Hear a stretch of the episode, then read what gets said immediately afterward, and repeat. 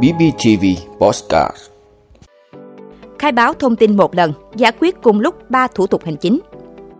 Đồng Tháp chở quá số người quy định, nhóm thanh niên hung hãn chém cảnh sát giao thông.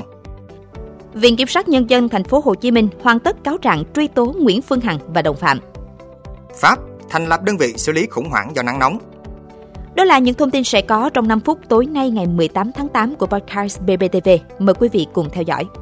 Khai báo thông tin một lần, giải quyết cùng lúc 3 thủ tục hành chính. Thưa quý vị, từ ngày 1 tháng 7 vừa qua, hai nhóm dịch vụ công liên thông gồm đăng ký khai sinh, đăng ký thường trú, cấp thẻ bảo hiểm y tế cho trẻ em dưới 6 tuổi và đăng ký khai tử, xóa đăng ký thường trú, trợ cấp mai táng phí đã được thực hiện trên cổng dịch vụ công quốc gia và người dân chỉ cần khai báo thông tin một lần là có thể giải quyết cùng lúc 3 thủ tục hành chính. Việc thực hiện liên thông hai nhóm thủ tục này sẽ giúp cơ quan quản lý nhà nước quản lý chặt chẽ hơn thông tin nhân thân và cư trú của người dân, khắc phục tình trạng trẻ em đã đăng ký khai sinh nhưng chưa được nhập hộ khẩu hoặc cấp thẻ bảo hiểm y tế. Người qua đời đã đăng ký khai tử nhưng chưa được xóa khẩu và hưởng chế độ theo quy định. Điều này mang lại hiệu quả rõ rệt trong cải cách thủ tục hành chính. Thay vì phải đến ba cơ quan khác nhau để giải quyết từng thủ tục như Ủy ban nhân dân xã phường để đăng ký khai sinh, đến cơ quan công an đăng ký thường trú, cơ quan bảo hiểm xã hội cấp thẻ bảo hiểm y tế thì với việc thực hiện liên thông ba thủ tục, người dân nộp hồ sơ và nhận ba kết quả cùng lúc tại nhà hoặc tại Ủy ban nhân dân xã phường. Khi cấp giấy khai sinh bằng hình thức này, người dân sẽ được cấp song song cả bản giấy và bản điện tử.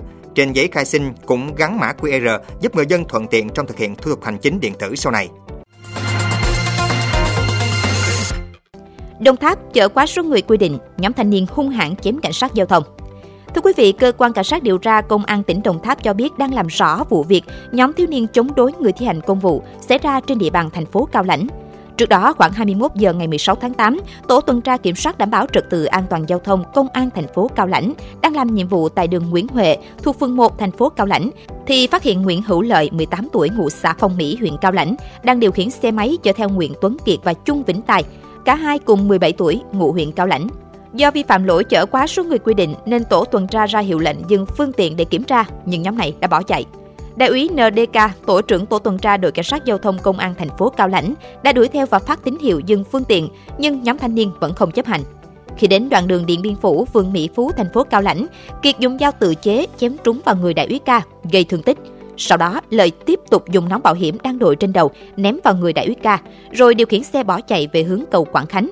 Đến khu vực trước trường tiểu học Mỹ Trà, xã Mỹ Trà, thành phố Cao Lãnh, thì Lợi mất lái tông vào thềm nhà người dân, khiến cả ba ngã xuống đất. Hậu quả, Lợi tử vong tại chỗ, Kiệt và Tài bị thương nhẹ.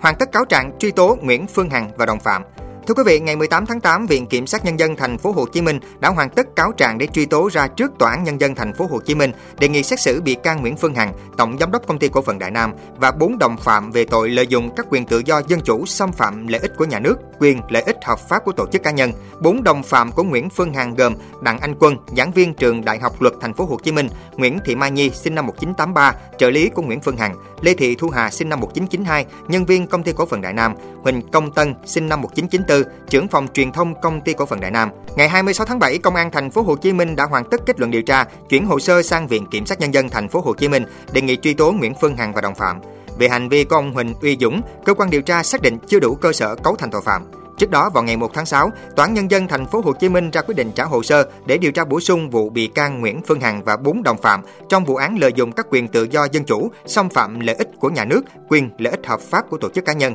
Theo hồ sơ vụ án, từ khoảng tháng 3 năm 2021, thông qua các tài khoản mạng xã hội, Nguyễn Phương Hằng đã tổ chức nhiều buổi livestream phát ngôn trực tiếp về chuyện bí mật đời tư và những nội dung gây ảnh hưởng uy tín, danh dự của 10 cá nhân gồm Võ Nguyễn Hoài Linh, nghệ sĩ Hoài Linh, Nguyễn Thị Mỹ Oanh, ca sĩ Vi Oanh, bà Đặng Thị Hàng Ni, nhà báo, thạc sĩ luật Hàng Ni, ông Huỳnh Minh Hưng, ca sĩ Đàm Vĩnh Hưng, bà Trần Thị Thủy Tiên, ca sĩ Thủy Tiên, cùng chồng là Lê Công Vinh, ông Nguyễn Đức Hiển, phó tổng biên tập báo Pháp luật thành phố Hồ Chí Minh, bà Đinh Thị Lan, bà Lê Thị Giàu, bà Trương Việt Hà. Quá trình điều tra, Nguyễn Phương Hằng thừa nhận đã phát ngôn xúc phạm các cá nhân trên. Đối với các cá nhân sử dụng kênh YouTube để chia sẻ thông tin liên quan đến Nguyễn Phương Hằng nhằm mục đích câu like, tăng thu nhập, cơ quan điều tra công an thành phố Hồ Chí Minh và các đơn vị chức năng liên quan đang xác minh làm rõ để xử lý.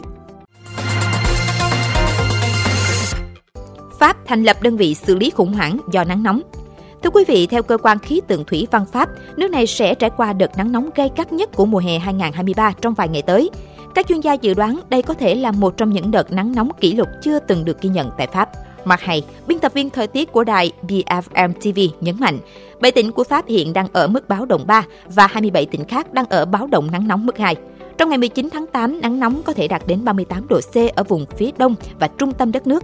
Nhiệt độ sẽ chạm đến ngưỡng 39 đến 40 độ C vào ngày 19 tháng 8 và ngày 20 tháng 8 trước khi lên 42 độ C vào đầu tuần sau. Trước nguy cơ nắng nóng tăng cao, Thủ tướng Pháp Elisabeth Borne vào chiều ngày 17 tháng 8 theo giờ địa phương đã yêu cầu thành lập ngay một đơn vị xử lý khủng hoảng liên bộ, đồng thời kích hoạt đường dây liên lạc khẩn cấp miễn phí dành cho những nạn nhân bị ảnh hưởng trực tiếp bởi nắng nóng. Trong một thông cáo báo chí, Bộ trưởng Bộ Y tế Pháp Aurelien Rochelle và Bộ trưởng Bộ Đoàn kết Pháp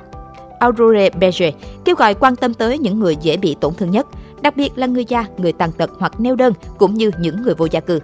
Bộ Y tế Pháp cũng yêu cầu người dân cố gắng giữ bình tĩnh và thông báo cho nhà chức trách ngay khi có những dấu hiệu bị tổn thương bởi nắng nóng. Vị đã luôn ủng hộ các chương trình của Đài Phát thanh truyền hình và báo Bình Phước. Nếu có nhu cầu đăng thông tin quảng cáo ra vặt, quý khách hàng vui lòng liên hệ phòng dịch vụ quảng cáo phát hành số điện thoại 02713 887065. BBTV, vì bạn, mỗi ngày.